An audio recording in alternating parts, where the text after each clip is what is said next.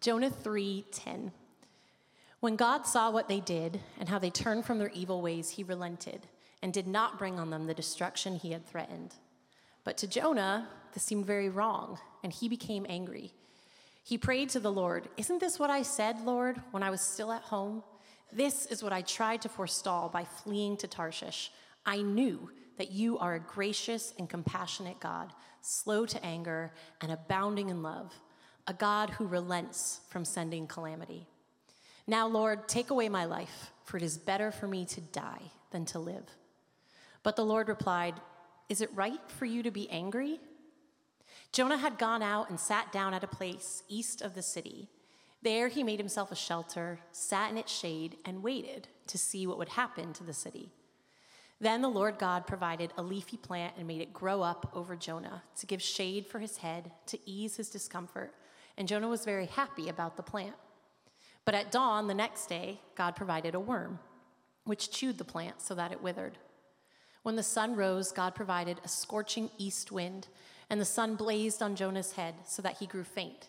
He wanted to die and said, It would be better for me to die than to live. But God said to Jonah, Is it right for you to be angry about the plant? It is, he said, and I'm so angry, I wish I were dead. But the Lord said, You have been concerned about this plant, though you did not tend it or make it grow. It sprang up overnight and died overnight. And should I not have concern for the great city of Nineveh, in which there are more than 120,000 people who cannot tell their right hand from their left, and also many animals? Well, that is the feel good ending to the book of Jonah that uh, you maybe were familiar with, but maybe hearing for the very first time. I, I, I don't know in your story, though I'm sure it exists somewhere, uh, a book that you've read or a show that you binged or a movie that you went to see where uh, you got to the ending and you were like, what? Come on. Like, that's how you're going to end this thing. Like, you're just going to sell me another book, you're going to sell me another movie, you're going to, you're going to, you're going to wrap it up that particular way. Like, it's a dissatisfying ending for you. you. You've certainly related to some type of media where that's been the, the outcome.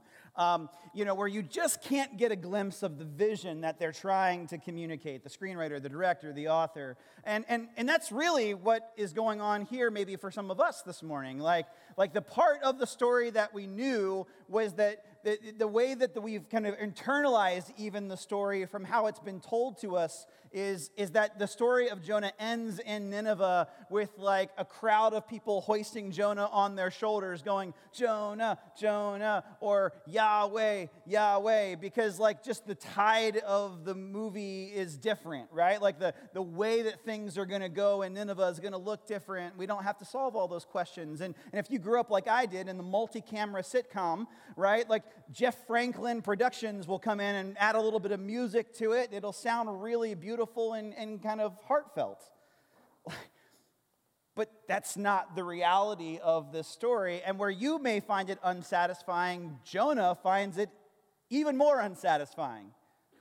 So, how do we make sense of this unsatisfactory ending to the book of Jonah, right? For, for how we tell stories in the West, where there's a conflict, like in Jonah chapter 1, where Jonah is being introduced to the idea that the Ninevites need to have their, um, you know, their reckoning of sorts, and someone needs to confront them about their sin and their violence and their iniquity. And so Jonah, rather than do that, decides to run 2,400 miles the other direction, books passage on a ship.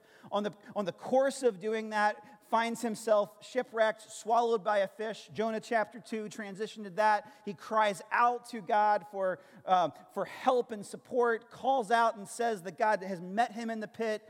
Jonah 2 ends with Jonah being vomited onto dry land and going to fulfill the commitments, uh, having this new lease on life, and then, you know, it all kind of coming to pass where the people of Nineveh go above and beyond in their repentance. This modern superpower for Jonah's time, the Assyrian Empire, who has inflicted a great deal of harm and a great deal of violence to other people, has a moment of clarity where they see their sin, they see their iniquity, and desire a new direction. Uh, if you've missed one of the three weeks preceding today and you want to dive into any of those themes, we've expounded upon them further. You can find that on our YouTube channel or in our podcast feed. But, but this fourth chapter, this unsatisfying ending, is where we're going to, to linger today. With all these other things, we we're, we're, the, the story should have ended why does it end here? And what is, what is our uncomfortability and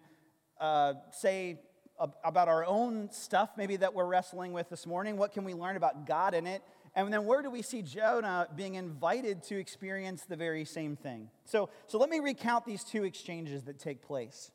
Uh, the first one is that Jonah, uh, in hearing the news, you know, that uh, the, the people of Nineveh, modern day uh, Mosul, Iraq, have turned away from their evil ways. He relents, and chapter 4, verse 1 to Jonah, this seems very wrong, and he became angry. He prayed to the Lord, Isn't this what I said, Lord, when I was still home? This is what I tried to forestall by fleeing to Tarshish. I knew that you are a gracious and compassionate God, slow to anger and abounding in love a God who relents from sending calamity. Now, Lord, take away my life, for it is better for me to die than to live. The last time Jonah prayed in the book of Jonah, Jonah was calling to God from the belly of the fish, saying that God met Jonah in the belly of the fish. We actually, you know, shared stories together in week two about God meeting us in the belly of the fish. That was the moment that Jonah had the last time Jonah prayed. But now Jonah is saying, I, I knew you would. I knew you would do things this particular way. I knew that this was how it's going to go. We're getting a little bit of a glimpse into Jonah's heart, that maybe where we would have projected our own motivations upon Jonah in chapter one, and we would have said, well, it's a tough assignment. They're tough people. It's not really about, not really probably a safe thing for Jonah to go do. Um, he's actually giving us a little bit of excavation no, that wasn't really the problem. The problem was that I knew you, you would do something like this. I knew that you would like leave them off the hook, so to speak. And he actually quotes God back to God, which that takes some guts, right? like he quotes God back to God, Exodus chapter 34, verses 6 and 7. Jonah quotes part of the verse. So I want you to pay attention to uh, chapter 34, verses 6 and 7, uh, this, is, this is happening in the context of the people of Israel being delivered from oppressors in the hands of Egypt, going on their own journey to set up a, a new society and a new world with, with Yahweh being the one that's holding them all together and what that looks like. Check out chapter 34, verses 6 and 7 and, and this particular passage that Jonah quotes. He says, And he passed in front of Moses, proclaiming, The Lord, the Lord, the compassionate and gracious God slow to anger, abounding in love and faithfulness, maintaining love to thousands, forgiving wickedness, rebellion, and sin. Yet he does not leave the guilty unpunished. He punishes the children and their children for the sin of the parents to the third and fourth generation. Now, if you're hearing that for the first time or the hundredth time, uh, the part of it you likely have the most theological wrestling and trouble with is the second part of it. But that's the part Jonah doesn't have a problem with here. It's the part that Jonah wants. Hey, these people have done horrible things to us and to surrounding nations. Like, can we get a little of verse 7 after this? Can we get a little bit of verse 7? I don't want to linger in verse 6, the part that you're very comfortable with as a Westerner, as a person disassociated from the nuances and the emotions of the story, are like, yeah, I mean, like, I love the idea of a loving and gracious and compassionate and merciful God. But Jonah's like, no, no. So he actually, and this is a great maybe just window, maybe even into our own biblical exegesis. Like when we read the Bible, it's also important to let the Bible read us. Because in selectively pulling out part of it and only a part of it, there's actually a window into what Jonah is struggling with, which is this, this reconciling, like reconciling what feels very paradoxical that God can be compassionate and merciful and yet just. And this picture of justice is very different than the one Jonah would dole out if Jonah were in the seat. So we get a window into what he's dealing with. You, you, I knew that you would be the person that would relent. I knew you'd be the person that would only be the God that clings to verse 6, but doesn't actually go to verse 7, which is what I actually want here. And so at verse 3, now, Lord, take away my life. It's better for me to die than to live. There's, a, there's one uh, commentator who said, in this moment, what Jonah's kind of saying is, I'd rather die than live in a world where, you, where I have to be like you, or I have to behave like you would behave in this situation. God responds. We're not told if it's audible or a burning bush or an inner feeling, but we, we get a response from God here. The Lord replied, Is it right for you to be angry? Which, which I would equate for the moment, right, to, to when you ever just see a parent like operating with a depth of patience or, or a barista or someone that's operating with a depth of patience to a person that is not deserving of any kind of patience. You're like, if I was the person behind the counter and had to turn my little screen to you, and uh, like, I would say some different things, you know? Like, like, he's, we can look at this and go, outside of the situation, God is being exceedingly patient with Jonah here when God says, Is it right for you to be angry? There's an invitation below the surface, isn't there? Like, Jonah, catch up for a minute. Like, like as a parent, you might be like, say that again. Like, just say it out loud again. Maybe process the thing you just said out loud, right? Uh, or, or in a meeting where someone blows up the meeting, you know, like, can you say again what you just said? Because they're like, if you say it out loud, maybe you'll catch up to yourself and realize that that's a really outlandish thing to say. It goes further. So Jonah, second exchange, right? We don't, we're not told what Jonah answers or how Jonah answers or even if Jonah answers. He may just blow through it the way that a child or a, a customer that's like spun up about something, the amount of pumpkin in their pumpkin spice latte, whatever it is, you know, like he's just, he blitzes right past it, perhaps. Verse 5 Jonah had gone out and sat down at a place east of the city, and there he made himself a shelter, sat in its shade, and waited to see what would happen to the city. In the, in the Old Testament, when judgment comes upon cities and places, it often comes from the east. So there's an inference here that what's, what maybe Jonah's like looking for is like he's got his popcorn ready and he's like ready to see that, look, it's not gonna last. Like this moment of repentance. You ever had that before where someone's like, okay, like it's peaceful, give it 15 minutes and it'll be erupting again and we'll all be at each other again and it'll just be a disaster again. Like Jonah has like set up shelter and is just waiting like for the moment that the Ninevites are going to like finally get what's coming to them. He's got a little shelter built and then get this, verse 6, then the Lord God provided a leafy plant and made it grow up over Jonah to give shade to his head and ease his discomfort. And Jonah was very happy about the plant. But at dawn the next day, God provided a worm which chewed the plant so it withered. When the sun rose, God provided a scorching east wind, and the sun blazed on Jonah's head and it grew faint. He wanted to die, and he said, It would better, be better for me to die than to live. Did you catch the word that was said multiple times here? God provided, which is a callback to chapter 2 when God provides the fish. There's, there's something God is giving here, like the author wants us to capture, that, that some of the things that's happening here are, are, are, are grace that God has provided or something that God has provided to, to maybe give space for this conversation. There's a, there's a plant provided to bring Jonah a little bit of shelter and a little bit of reprieve and shade to maybe let his mind and his heart and his body catch up to one another. The Midrash suggested that the number of plants, uh, number of leaves on the plant may, uh, by, by Jewish tradition, represent the number of leaves of the nations that were surrounding, the, the, the nations like the Assyrian Empire that, uh, that, that maybe needed that, that same compassion and mercy from God. That's just part of their, their respective tradition. And so you have this leafy coverage maybe intending to give Jonah a bit of a reprieve, let his mind and his heart and his body catch up to one another, find himself again. So, but then that goes away.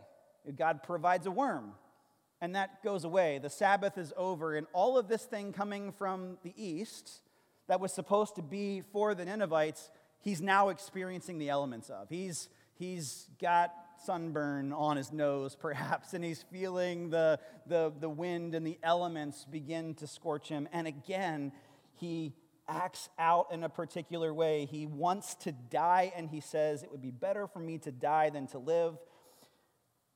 God asks a second time, is it right for you to be angry about the plant? So, not just now angry in general, but there's a specific question about this plant. Listen to what he says. It is. And I'm so angry, I wish I were dead. Big feelings. This is where Jonah ends. But the Lord said, You have been concerned about this plant, though you did not tend to it or make it grow. It sprang up overnight, it died overnight. Should I not have concern for the great city of Nineveh, in which there are more than 120,000 people who cannot tell their right hand from their left, and also many animals? So you are spun up about a plant that you didn't plant, that you didn't nurture, that you didn't water, and yet you feel nothing but contempt. You feel nothing but contempt for a city in which the story could be told that you know remember that presumably right if if the ninevites take god at god's word they're going to cease the operations of injustice that have been perpetuated up to this point jonah's actually gotten part of what he has hoped for right the ceasing of oppression, the ceasing of violence, the ceasing of that perpetuation. And, and yet, as God's pointing out, like he can't enjoy it. Like you, you, you can see the sadness about a plant, but you can't see the sadness about 120,000 people being destroyed while you sit east of it and eat popcorn. Popcorn is a not something that's in the text. I should probably point that out, right? Like, don't take my word for that. He's not eating popcorn. But, you know, there is a sense of like anticipation. So, what do we do with this text? what do we what do we do? You know, first of all, the literary style that we're being given here, right? A, a history book by itself would tell us what Jonah said or did in response. But but a, but a genre that's trying to get us to see ourselves in the story and leaves it open ended. We're not told what Jonah does, but the question is sort of like, what will we do? What will we do? Rather than Monday morning quarterback what Jonah did and how, what you would do differently if you were in Jonah's position, the, the, the question really here is can you see yourself in Jonah? Can you see yourself in Jonah? Well, where is Jonah? Let's, let's recap right? Have you ever, have you, have you has, can you see yourself in any of these following ways? Can you see places where you, the pain that you've experienced, the hurt that you've gone through, has hardened your ability to see the humanity of other people? You know, it's maybe moved to hatred, it's moved to a those people situation.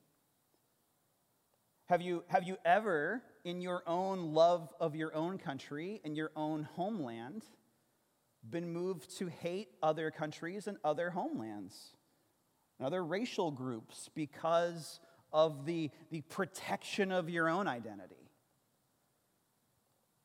Have you ever let the self righteousness to your own blind spots, you know, like the blissful unawareness of the impact that you have on others, lead you to obsessing over the things everybody else does wrong, but, but ignore your own behavior? Have you ever, in your anger, let a picture of justice or forgiveness become distorted in your mind? Can, can, you, can you remember that it's, it's very easy, just like there's a parable of the unforgiving servant, where you've been maybe forgiven of, of something little, but then you've like, you've desired like good old Texas style justice to happen to someone else? And like, hey, we're not keeping score, but if we were keeping score, these are not equal things, right? Like, like if, if the answer to any of those things is yes, then then have we got a book for you, right? Like, they, like there is something in this. Like, I think it's very important to point out that, that the problem in the book of Jonah is not that Jonah is angry, it's, it's the secondary, it's the, it's the secondary emotion of anger being confronted and dealt with. Jonah, why? Why are you angry? See, we're angry because we feel something else. We're angry because we feel the sting of injustice, or we feel the grief or loss or uh, the betrayal of a particular thing. And the invitation here, with tremendous patience from God, is like, Jonah, can you see yourself here? Can you see what this has done to you? Can you see that you would weep over a plant, but you are like ready to celebrate the destruction of 120,000 people? And animals, right? And the animals who, by all accounts, have done, right? Like maybe there's someone in that 120,000 people who have done something, but, but the livestock, probably not. Like a disproportionate, like, like, have you ever just been around someone that's really hurting and you can just, you can just see in them the amount of exhaustion and, and spin up. Like you can just tell that the thing they're holding on to, they've held on to it with such a ferocity that it's consuming and controlling them. And you just you can kind of look at them with love and go, You must be exhausted to hold on to this and to hold on to it in this particular way. And the invitation of this text is to see ourselves in Jonah. Right, to maybe see the places where we would weep over the plants but struggle with the compassion and mercy being extended to someone else. There's a passage in, uh, in Luke chapter 15 where Jesus tells a story about a father and two sons. And the, one, of the, one of the sons, the younger son, it's always the babies. They get away with everything, right? Like, I'm the older brother. So, like, the babies get away with everything. The babies say to the, the dad, like, hey, I wish you were dead. Let's just pretend you are and I'll take my inheritance now. Thank you very much. And he goes and he squanders an inheritance very, very quickly, fractures a relationship with his brother, fractures a relationship with his family, and, uh, and off he goes. Well, it goes poorly, as you can imagine a scenario like that might. And he comes to the end of himself where this first century Jewish guy is sleeping amongst pigs, the depths of like uncleanliness, and comes to the end of himself and says basically, okay, it's time for me to go back to my father and just ask for a reprieve, right? But now I've got to as you might like i got to rehearse the speech that's going to get me back in god's in, in, his good graces right and the father figure being god and, uh, and his life has gone on, and this father has like gone about his business while the son has been off squandering things he sees the son coming from a way off which by the way is intended to evoke that he's been looking He's been waiting. He's been paying attention, looking and hoping for the day this might come to roost, right? And, and so as he sees his son coming from a long way off, he, he doesn't just wait and he doesn't give him some space to rehearse the speech. He doesn't wait for him to clean up or go to the bathroom or just wash that stuff off your face before we can have a conversation. Like he, he does something that, uh, that first century old stately men do not do. He hoists up his robes and he runs toward the son while he's still a long way off. And we have in that story of the prodigal son one of the most beautiful encounters with the grace and mercy of Jesus that is extended anywhere else in the scriptures. It's one of Jesus' most beautiful stories. What you may not remember from the passage is that there's another brother watching all of this take place. And so when a ring is extended, which sort of restores the sonship, and a feast is thrown and the fatted calf is killed, there's a guy on the other side of this going like, so, we, so you follow the rules around here and you don't get fatted calves? You follow the rules around here and you don't get like a feast or a celebration? Okay, I see. I see what I see the way it goes. And the, the parable actually ends with you know, like, hey, everything, everything that you had before, son, you still have, but this son of mine is dead and is alive again. He was lost and now he's found, right? In other words, what, what Jesus is stating here is that what Jesus, like the, Jesus has the ability to differentiate between are there consequences and natural things that have to be dealt with and confronted while the younger father and the son restore their relationship? Yeah, of course. But that's not what we're dealing with right now. What we're dealing with right now is that there's someone who's turned their heart back and said, I, I want this. Let's not pretend that it won't be messy for the Ninevites to walk out the picture of repentance when, just as in your own culture, things sometimes move at a snail's pace, right? Justice sometimes moves very, very slowly. Let's not pretend that it's not going to be messy to watch the Ninevites navigate these next steps. It will be. But God is saying to Jonah, and I think saying to us, like, look at what this has done to you. Look at what you are unable to experience and enjoy in your own story as you obsess with what's lacking or the things you can't control about the Ninevite story. No, you can't control the Ninevites' behaviors because if you, if, you, if you would, you wouldn't do what they're doing. Right? You kind of wanted them to be destroyed. So pay attention to those things in your own heart. Pay attention to those things in your own story.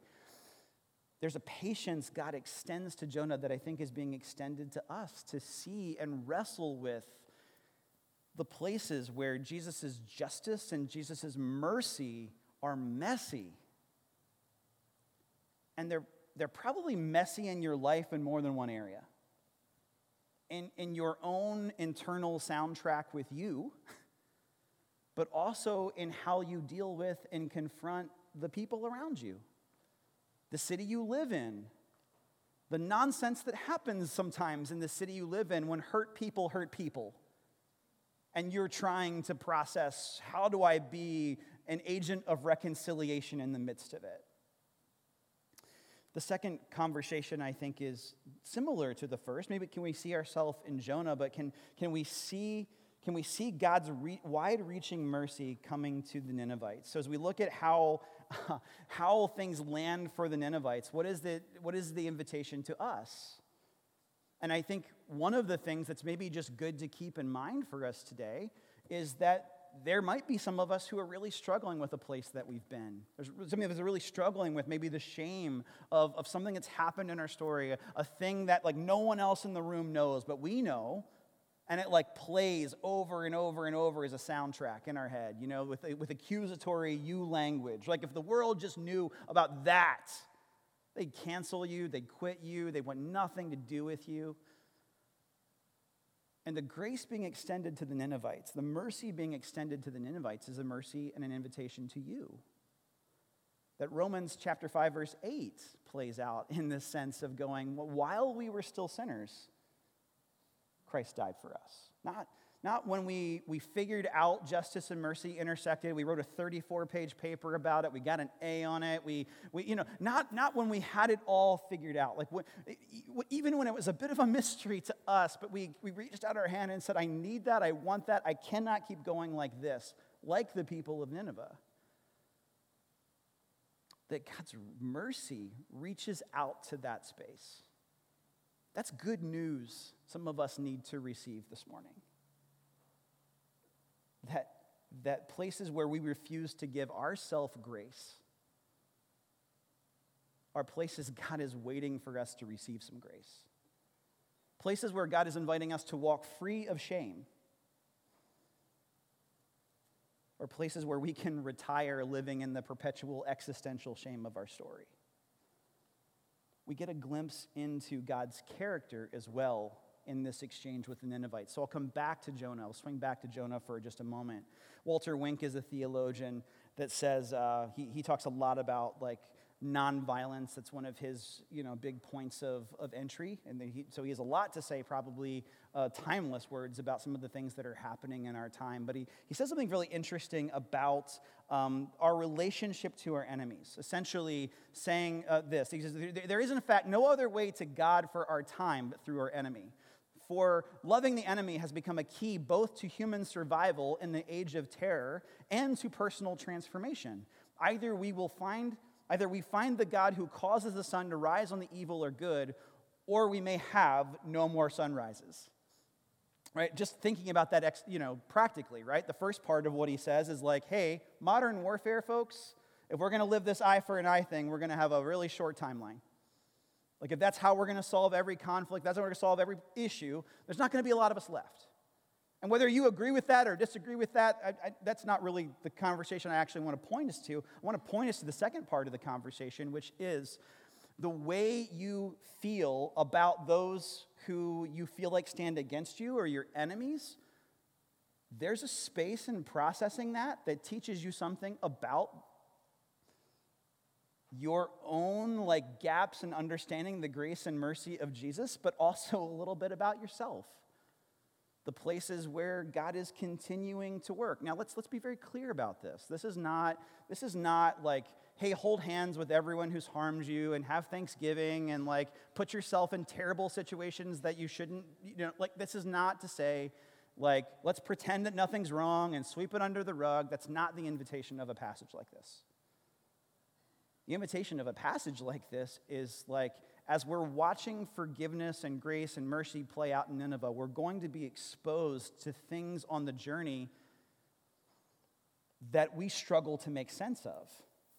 And whether or not Jonah and the Ninevites are ever going to have a meal together and go back to, you know, have homecoming celebrations is not the point. The point is pay attention to as you process your feelings about your enemies, the invitations that are extended to you in them.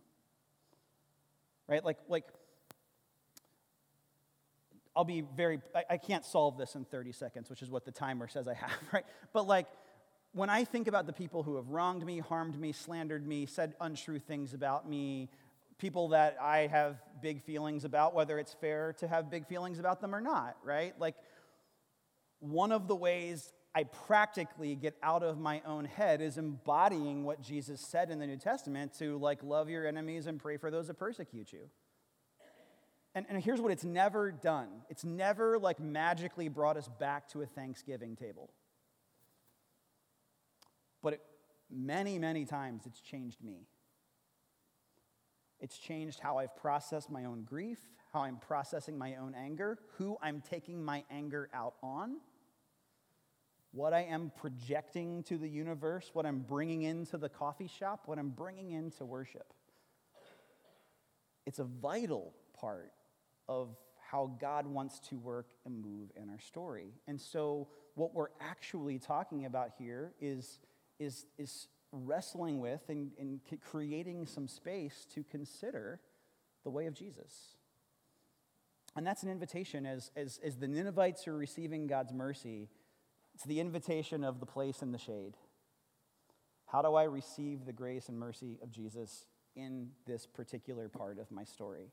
Um, there's, there's something uh, that I think frames the, the, the tail end, the, the, the last passage, would, you know, this is going to move us to a time of communion, is, is that uh, this, this invitation that God says that you've been concerned about the plant, though you did not tend to it or make it grow.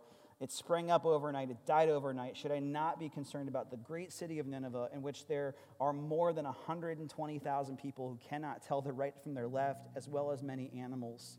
Um, that, that, that ending connects me to one of the words and phrases of Jesus on the cross, where Jesus, in the midst of being beaten and mocked and spit upon and betrayed and processing all of those respective things, has the ability to say, Father, forgive them. They don't know what they're doing. Like, if they could see it finished, if they could see the finish line, they could see it all come to, to fruition, maybe they wouldn't be spun up the way that they're spun up.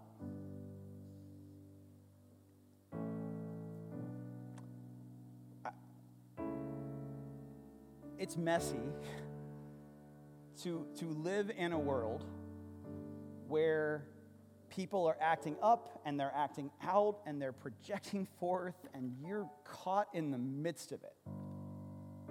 There's anxieties and hurts and pains that that creates that are very, very real to your story. And so for you, communion this morning is not a place to like just go, well, okay, you said forgive, but I'm going to forgive. Fine to bring those feelings and to admit that it's really exhausting to live in a space and time like that. and to let the grace and mercy and justice of Jesus just wash over you fresh. But for those of us who are the ones acting up and acting out and throwing our nonsense at everybody and everyone and every everything everybody like to to to let the grace and mercy of Jesus where we celebrate that that sin and death have been conquered. To say, hey, for, for you, you don't have to keep spinning up the same way anymore. But the invitation of communion is to receive what's been extended to you to really let it wash over your story. There's four stations in the room. I invite you this morning to, to, to pause, to remember, to wrestle, to, to bring what we celebrate in communion, which is the presence of God and the unconditional love of God conquering sin and death to carry that back to your seat and to let it arrive in what's really going on in your mind and your heart today.